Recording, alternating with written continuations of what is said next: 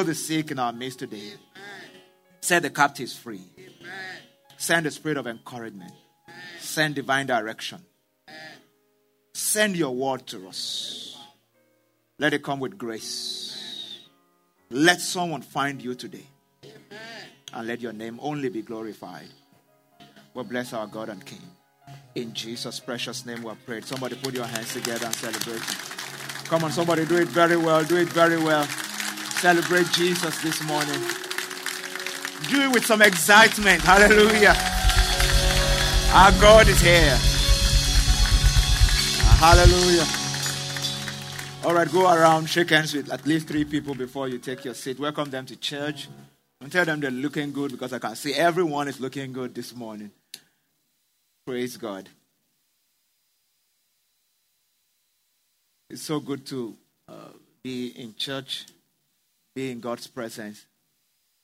I trust God that his presence here this morning will rub off on you.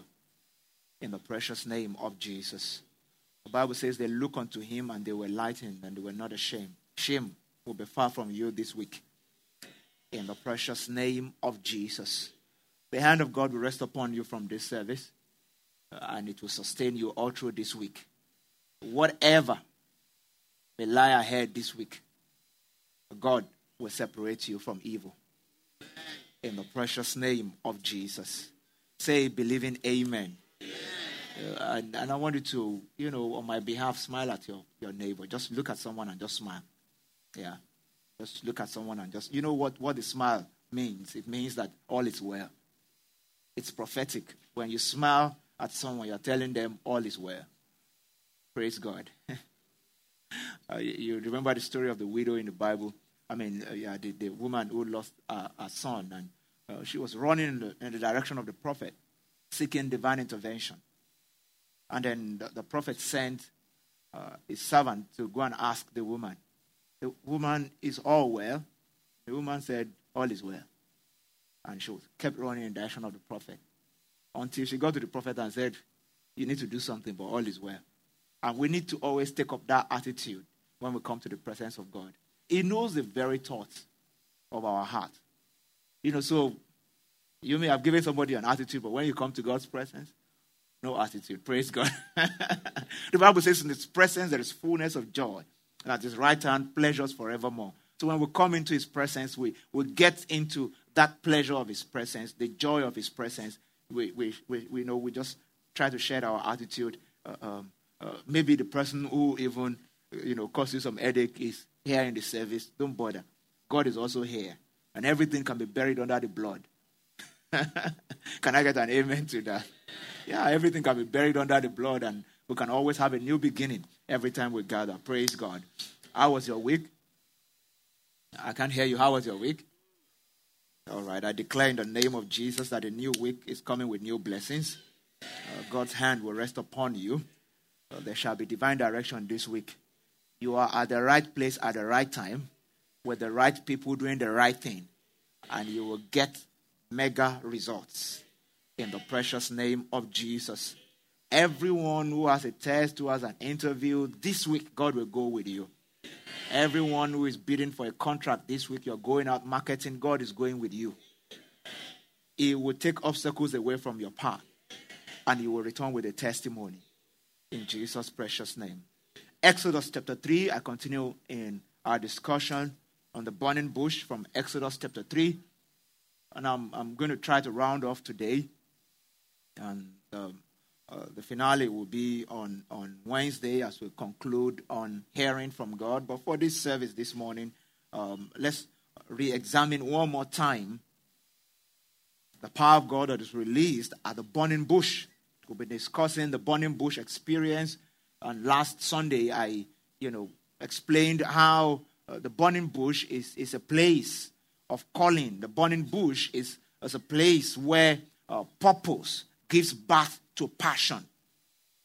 Where purpose gives birth to passion. And I made mention of the fact that God has never created a passionless human being. There's no passionless person created by God. All of us uh, were created, wired by God with certain gifts, certain passions, uh, certain things that, you know, uh, that will touch our heart and bring us alive. And that life becomes interesting when I follow my passion. Life becomes interesting when I follow my passion. Life becomes much more interesting when I recognize my calling and I decide without, you know, any, any serious push. Because I was saying last Sunday that some burning bush experiences uh, can be, uh, you know, uh, very fatal, can be, you know, I don't want to use the wrong words, but they don't leave people the same. Especially when we're a bit recalcitrant in our approach and our attitude to God. And we give the example of, you know, Saul, who later became Paul the Apostle uh, in, in the book of Acts on his way to, to the, the, the road to, to Damascus when God, you know, knocked him down.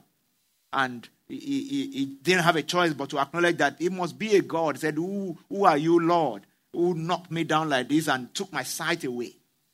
And it's only at that point that some people recognize that God wants them to turn. God wants them to, uh, you know, literally, like uh, the word Jesus used very frequently in the Bible, repent. To repent means to turn around one hundred eighty degrees. All right, you're going this direction before he wants you to go this direction. The opposite, and do his will. And we said the, the burning bush experience can be as simple as Moses' experience with God when God just appeared to him and spoke to him, and Moses took instruction from that point and started to move on. And it can be as radical and, you know, as as as damaging as Saul's experience. It can also be as as horrible as Jonah's experience. Three days and three nights in the belly of the whale. Horrible experience. He came out from the belly of the whale and he didn't have a choice because he knew if he turned around again, something more terrible can happen to him.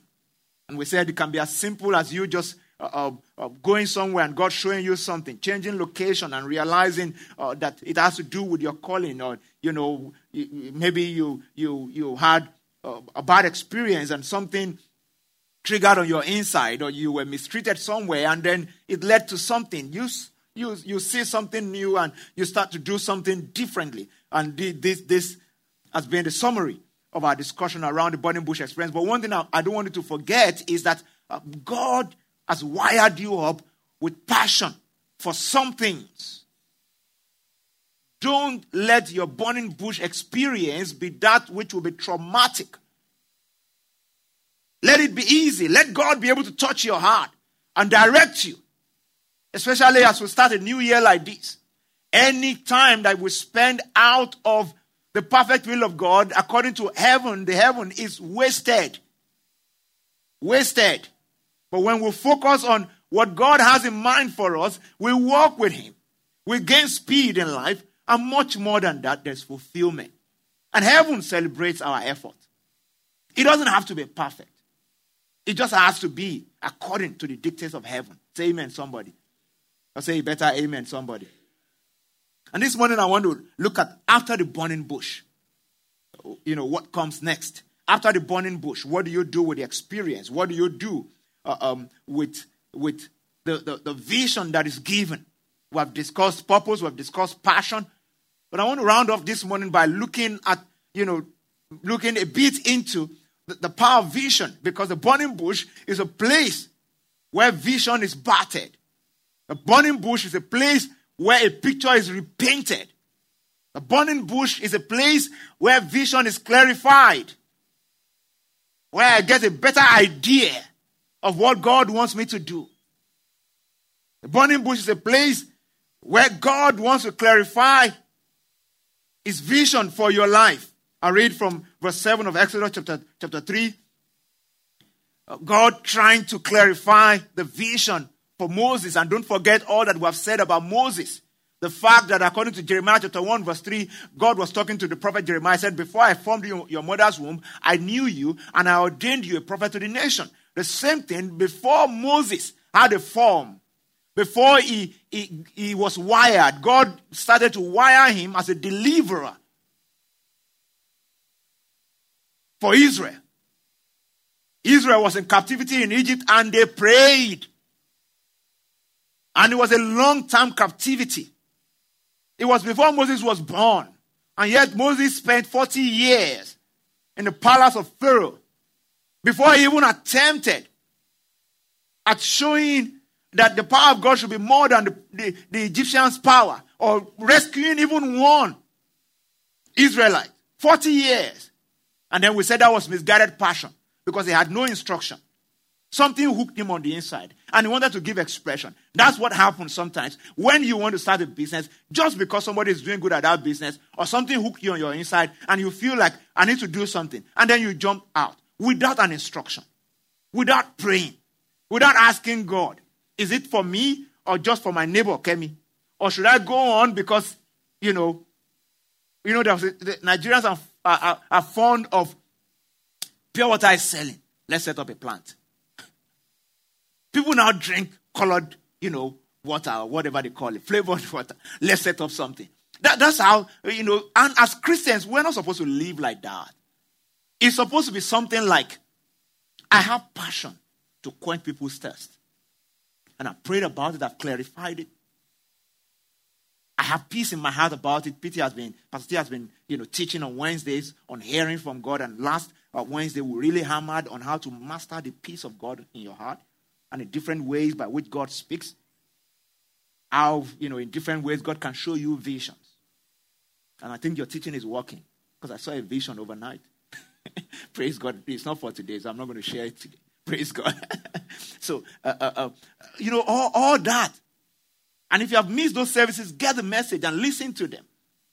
You cannot afford to, to, to live your, your life by chance. We don't have much time to just continue to practice. You don't want to be like Moses.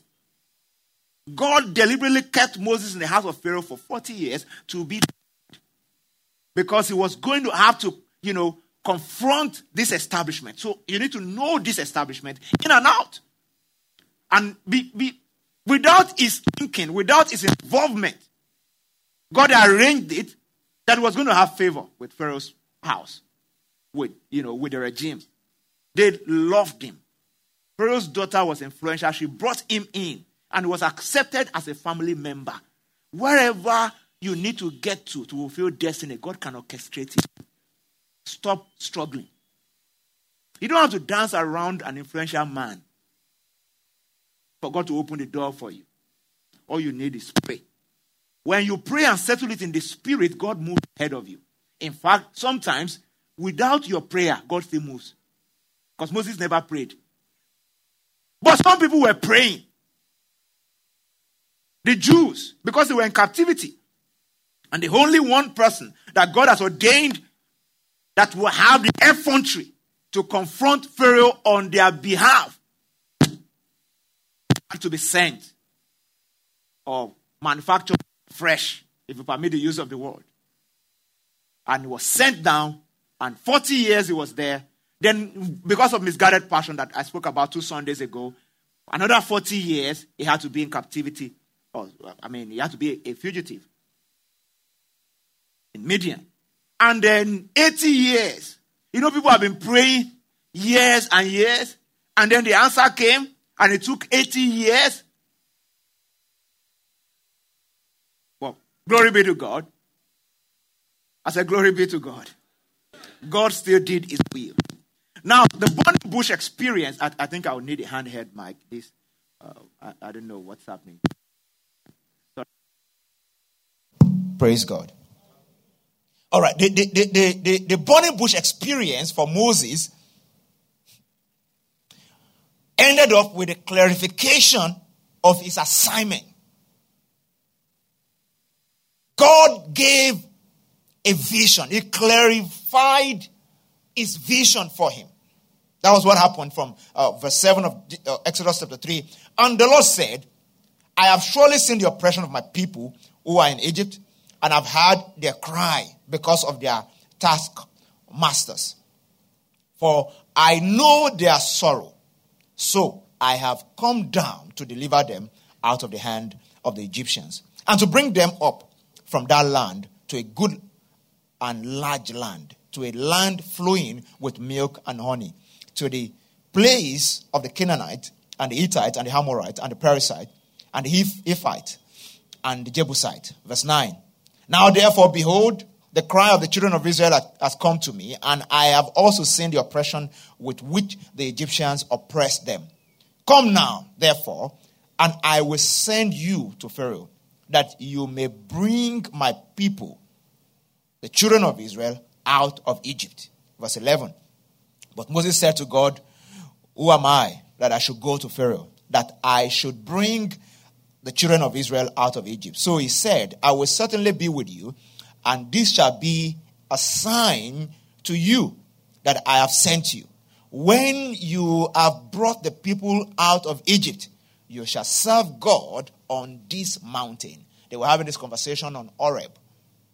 And he said, this will be the sign for you. When you have brought them out on this mountain, something will happen here. Then you will know that I'm surely with you and I sent you.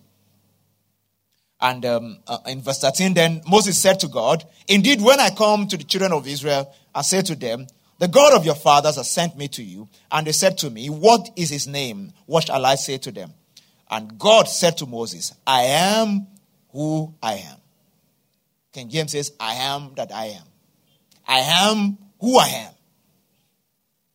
And he said, thus you shall say to the children of Israel, I am, I sent you.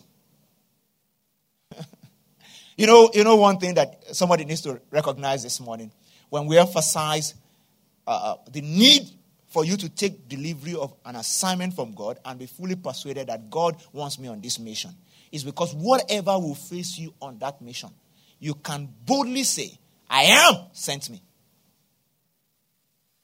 You understand? I am sent me.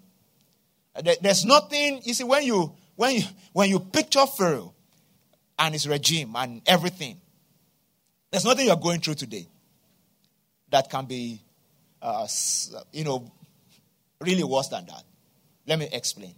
When Moses went to Pharaoh and told Pharaoh, God sent me, the God of the Hebrews sent me to you. Pharaoh told Moses, there's no God apart from Pharaoh. Moses assumed the position of God in his, I mean, Pharaoh assumed the position of God in his days. And what happens today is that when the devil takes you through hell and high water, what the devil is trying to say is that choose, I am the God. I determine everything. That's what it wants to look like. I am in power. I rule and reign. When you go through a very hard time, you're tempted to believe that maybe God is really not in control, especially if it's a tragedy. It's the devil that's in control. It's still the same thing that the devil tries to do today. Pharaoh said, I am God. Then God said, Moses, don't worry. Between the two of us, we'll sort this guy out. Yeah, I told him earlier, anyway, I'm going to deal with him. Don't worry, the guy will be recalcitrant, but I will still deal with him. You cannot face the issues of life, especially as regards your assignment, what you do, your business, your career, without that knowing on your inside that I'm here because God placed me here. You can be in an office and somebody's a terror in that office. If God placed you there, then you can boldly say, I am sent me here. In your prayers, it's easy to confront the devil and the ruling spirit over that tyrant and say, I am sent me here. And because I'm here by divine instruction, then no, nothing can take me out except when my time is up. See, when they say they want to sack people in a particular office and everybody is crying, those are the people who are not sure whether they're supposed to be there or not. Because until God says it's over, it's not over. Say amen, somebody. Amen. Say a better amen, somebody. Amen. So it's important for us to realize the place of vision granted by God. The place of being able to say, I am on this assignment because God placed me here. The place of being able to say, I am starting this business or I run this business because it's what God wants me to do. The place where you pray and ask God to deliver something into your hand and he delivers it into your hand. And he says, do this and do that and I will be with you. That's what happens when we embrace our burning bush experiences.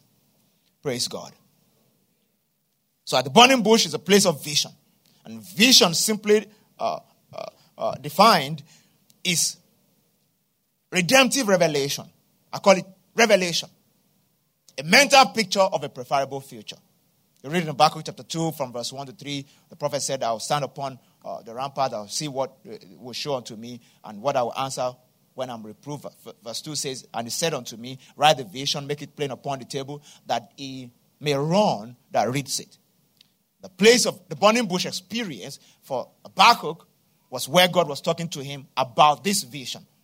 Write it, make it plain on the table, run with it, so that he may run that reads it. Vision is something to run with, not to sleep with. As you are reading, you are running. As you are getting understanding, you are running. So vision simply is redemptive revelation. Uh, what the revelation of who I am, or what I've been redeemed to do or accomplish, what God wired me for. It's a mental picture of a preferable future, especially in the line with the will of God for your life. Uh, um, a, a researcher in the U S by the name George Barna, the guy who wrote uh, The Power of Vision, uh, said vision is uh, foresight based on insight with the benefit of hindsight. And what does that mean?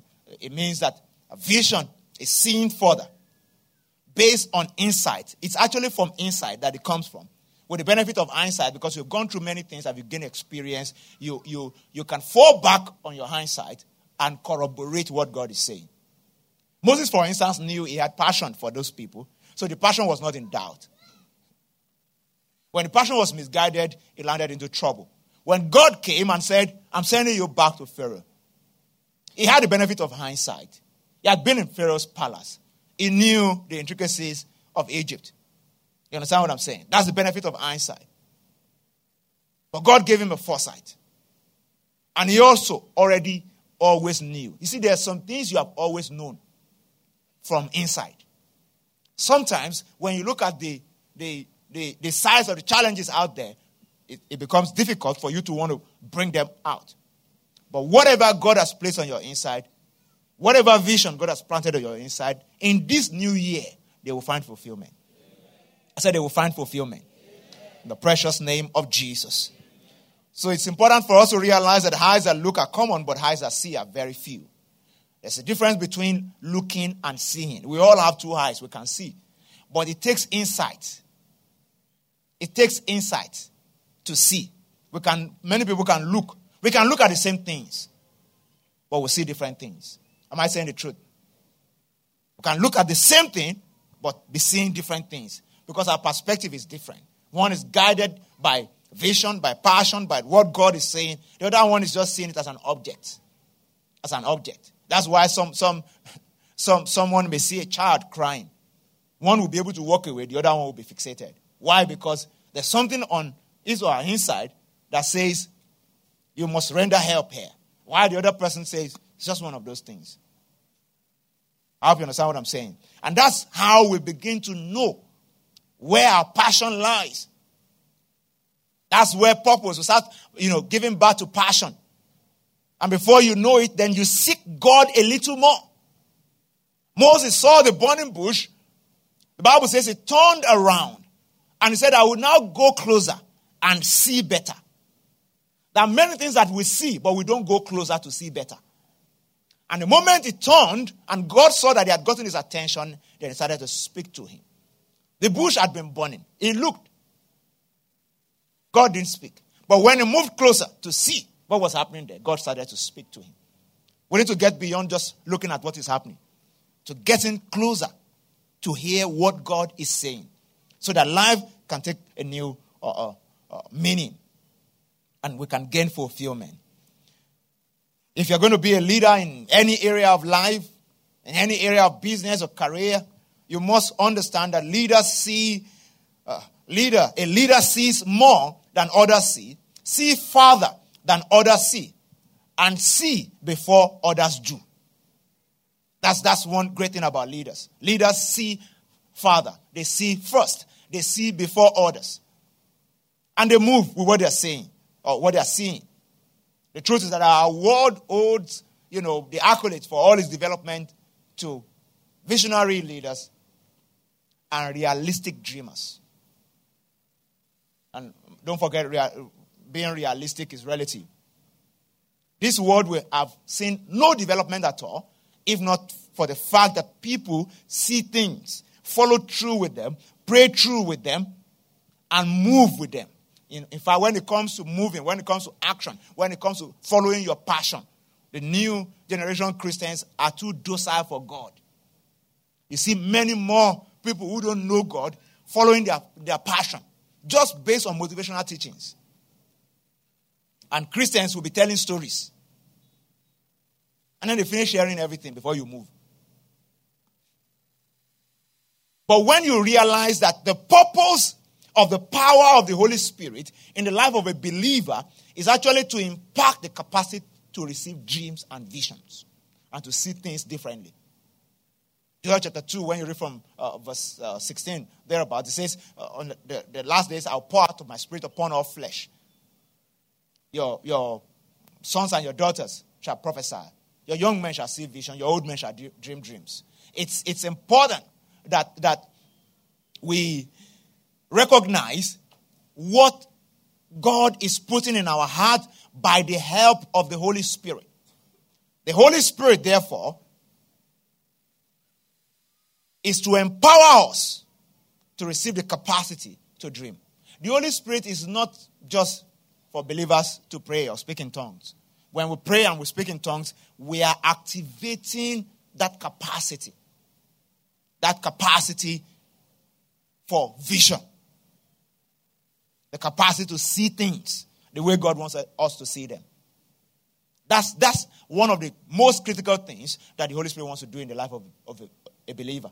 It says, when the, the, the Holy Spirit shall come, it shall show you the things to come. That's what the scripture says. It will show you the things to come. The things to come. If there's someone here this morning, you have not been praying and deliberately asking the Holy Spirit to show you things to come, you need to start to do that. That's why God poured out His Spirit. That's why He, he, he fills us with His Spirit. Because the Holy Spirit wants to do His work in our lives. He wants to fulfill His ministry in our lives. And part of His ministry is to grant us revelation. It's to show us things to come. So if you need vision,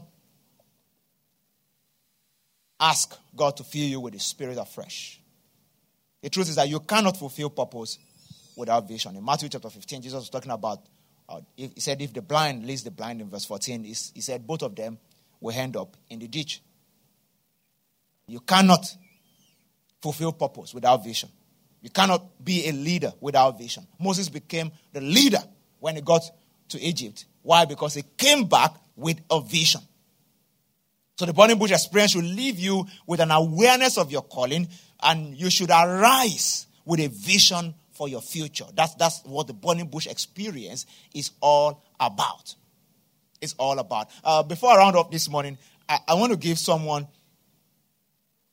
some ideas, some things with which you can weigh the things God is telling you, or the ideas that are flowing through your mind, the, the, what, what you can, uh, uh, this this mental picture. You know, Second Corinthians chapter three, verse eighteen, we say, we all with uh, with unveiled faces, beholding as in a glass the glory of God, were changed, were transformed. That's our cardinal scripture for this year.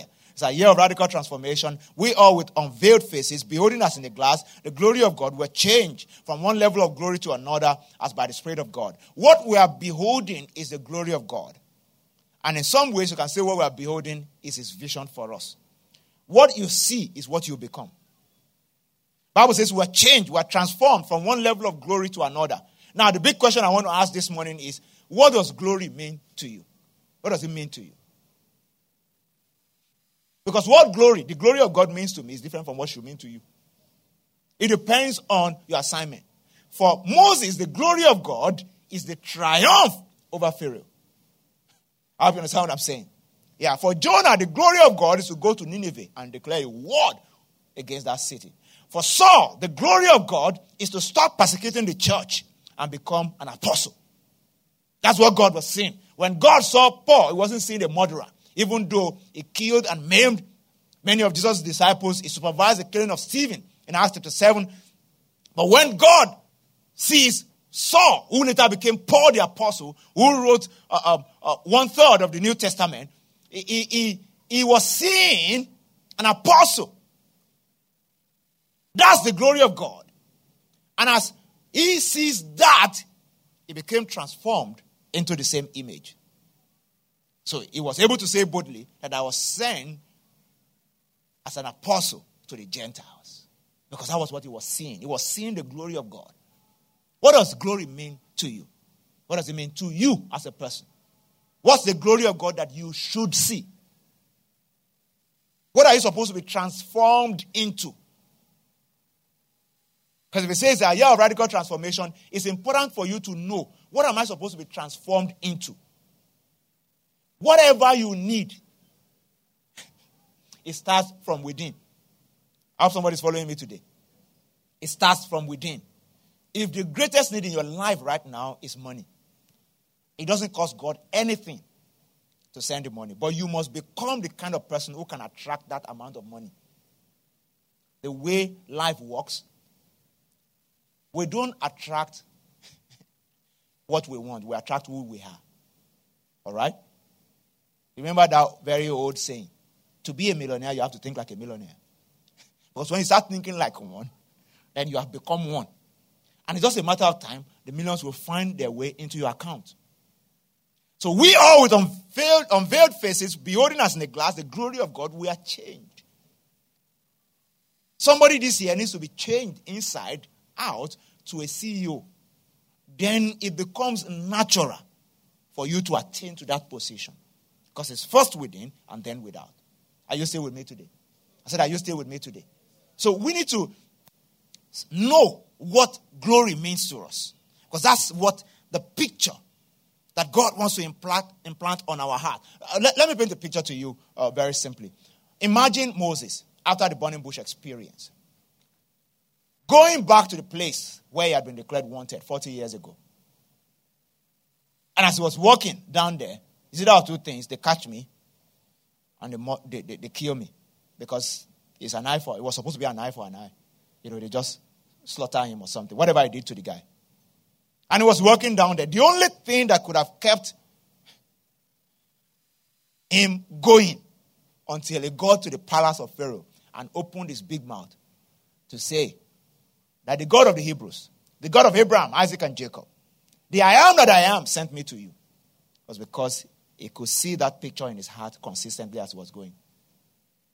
That God will perform his counsel. If you haven't read it before, go and read it. When Moses got to Egypt, the guys he was supposed to deliver, they didn't believe in him. But he had a picture on his heart. Why do people do business today and they, they quit, they, you know, give in and discouraged and it's not working, it's this, you know. It's because there's no vivid imagination, picture, implanted by God. In fact, printed. When God has created grooves on your mind. That's what the Bible says in Romans chapter twelve, verse two. Be not conformed to this world, but be transformed by the renewing of your mind. God wants to create new grooves on your mind that the devil cannot do anything about. It's too strong for any situation to erase it. A mark that cannot be erased. That's what vision does in our heart. When God has planted something there. How do I know that this is from God? Let me go through a few characteristics of vision. Vision from God. One is that it inspires. When you read Deuteronomy chapter eight, when you read, you know, even Exodus, Exodus chapter three that we're reading, God was talking to Moses about what he was going to do in Egypt. And he said, look, you know what? You're going to take these guys out of captivity. Captivity is not good. Slavery is not good. You're taking them to a land that flows with milk and honey. Give some people just one minute to, to debrief their, their vision. Nothing inspires there. And that's why, you know, things will not move. A vision from God will inspire. There's something about it that will make life easier. A vision from God provokes a change. You read uh, uh, uh, about Nehemiah, Nehemiah chapter two, verse seventeen to eighteen. Uh, the walls of, of Jericho and Jerusalem that have been brought down. Nehemiah received a vision from God to go and rebuild them. When he described them to the king, the king, with prayer and fasting, allowed him to go. He described them, uh, what he wanted to do to his own people. They supported him because the vision um, was to bring a change. It, it, a vision from God will be inspiring. It will provoke a change. A vision from God also preserves. It preserves the life of the visionary. God told Moses, how will you know that I'm sending you? This is how you will know. You will go to Egypt and you'll come back to this Horeb and worship. That means you cannot die until you are back on Horeb.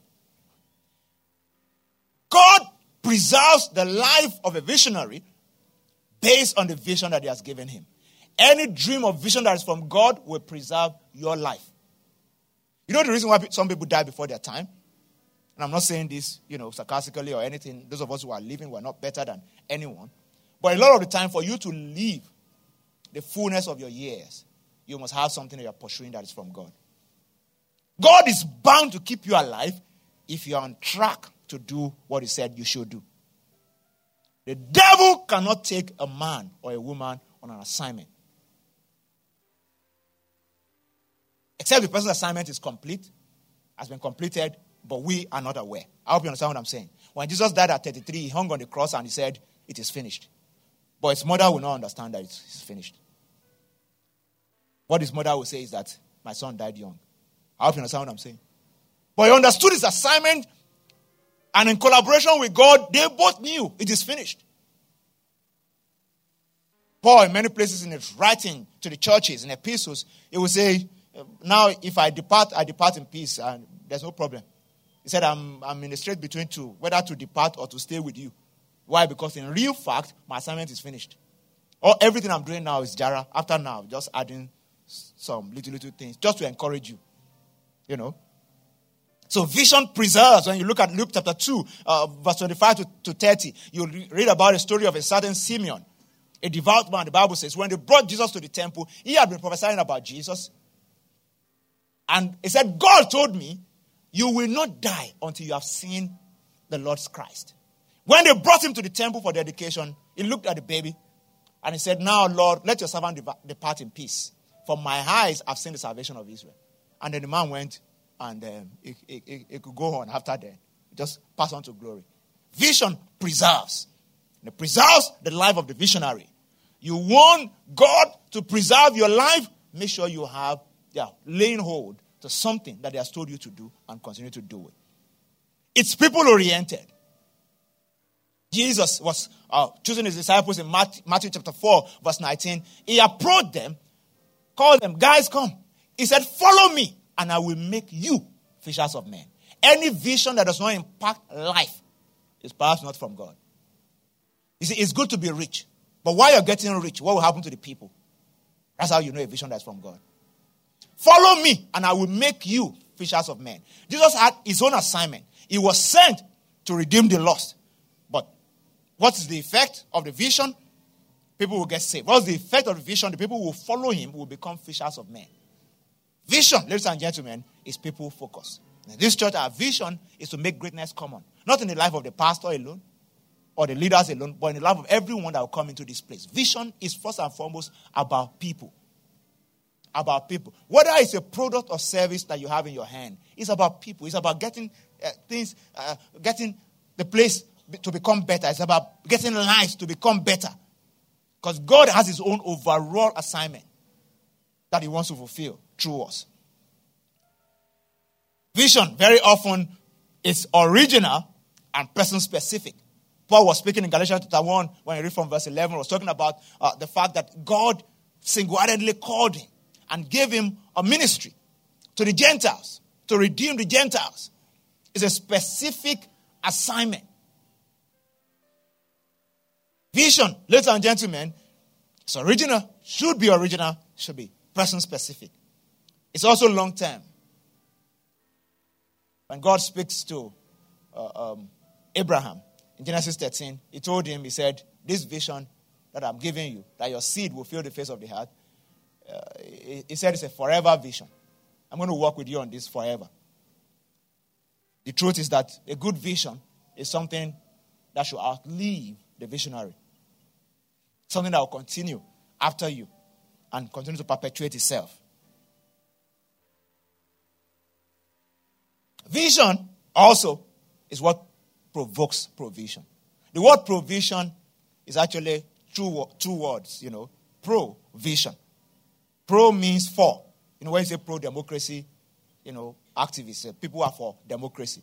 Pro, that which is meant for the vision. People pray for provision today without a vision. And you wonder how it's supposed to happen.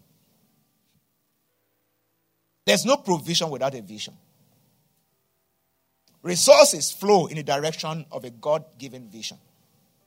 Wherever you see a God-given vision, there's no lack there. The one who gave it supplies the means for it to be fulfilled. Are you still with me this morning? I said, are you still with me this morning? Instead of praying for money, pray for vision. Instead of praying for money, pray for an assignment. Pray that God will plant something in your heart that will transform lives. Whether it's social, whether it's, you know, uh, business, whether it's career, anything. Just pray that God will plant something in your heart that will touch lives. Something that is from Him. Even when it looks like you are getting, the money is not coming. It will come. You know what God did was very funny about Moses. When Moses was going to Egypt, God told him. Read it very well in Exodus chapter three, towards the end. God said, one of the things I'm going to do in Egypt is I'm going to give you favor in the eyes of the Egyptians. Tell all of them. He said, all of them, they will ask from their immediate neighbors, articles of silver, gold, and what have you. And he said, I'll grant you favor in their sight. They will give you everything. And it so happened at the Passover that the Bible says they plundered the Egyptians. You know what they did? All the hundreds of years they have served the Egyptians, they collected their wages one night. Just one night. So I'm fully persuaded this is anyone under the influence of this service tonight, I mean this morning, and you are owed money by the grace that is upon this service this morning. Whatever has been owed you shall be paid supernaturally. One night, just one night, labor of many years, one night, they were paid. Because of where they were going.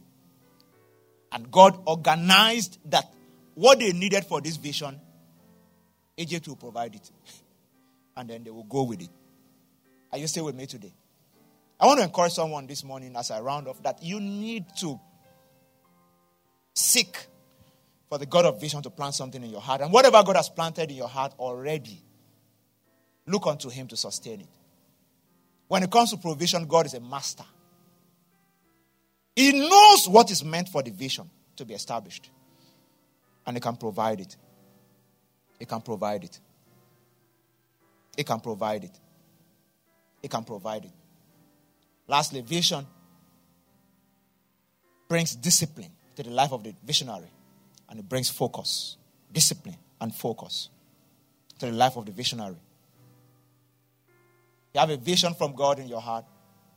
You must allow that vision to discipline you, to constrain you from doing what you're not supposed to do. The Bible says where there's no vision, Proverbs twenty-nine verse eighteen, the people perish. When you read some other translations, where there's no vision, it says the people cast off restraints. New King James Version.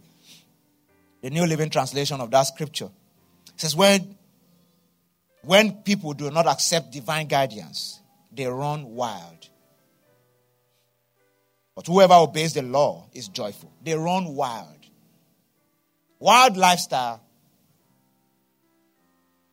lack of respect for the rule of law, you know, and everything that we see here today is as a result of lack of vision. Vision cuts your excesses. I hope you understand what I'm saying. You can't want to lose ten kilograms and be eating anyhow. The vision curtails your appetite. So even when you feel like eating, you cut it down. Am I saying the truth? It's the same thing. Vision curtails your excesses. It brings discipline into your life. Where there is no vision, the people cast off restraints. They behave anyhow. Where there's vision, there's fulfillment, there's discipline, there is focus.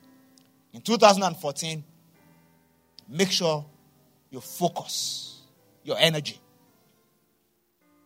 Make sure vision constrains you. There's a place you can go. There are places you cannot go because of vision. There are certain things you can do. There are some things you cannot do. Paul said, all things are lawful, but not all things are expedient. Expedient means needful. Because of the vision, not because of any other thing. So all these plenty arguments about whether this is right or that is wrong, just judge it by the vision that God has given you. The reason why some people cannot hold political offices today was because it came to them as a delusion. They never had a vision to become a president or governor.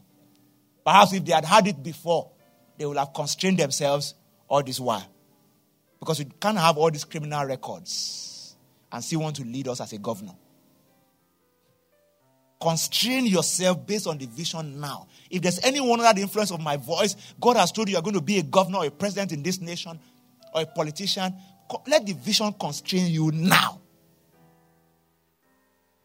Let it constrain you from sleeping with another man's wife. Let it constrain you from taking money that's not your own. So that when you they put your name forward, they won't dig into the record and throw you out. The reason why some people will never fulfill the vision of God for their lives is because they have lived their life too long, unconstrained, unrestrained. And it gets to a point where even God cannot do anything about it. Because a person can lose a chance to be used of God to fulfill God's vision. And that will not be your testimony. That will not be your portion. I said, that will not be your portion. Lift your right hand with me this morning. Father, we thank you for the opportunity to share.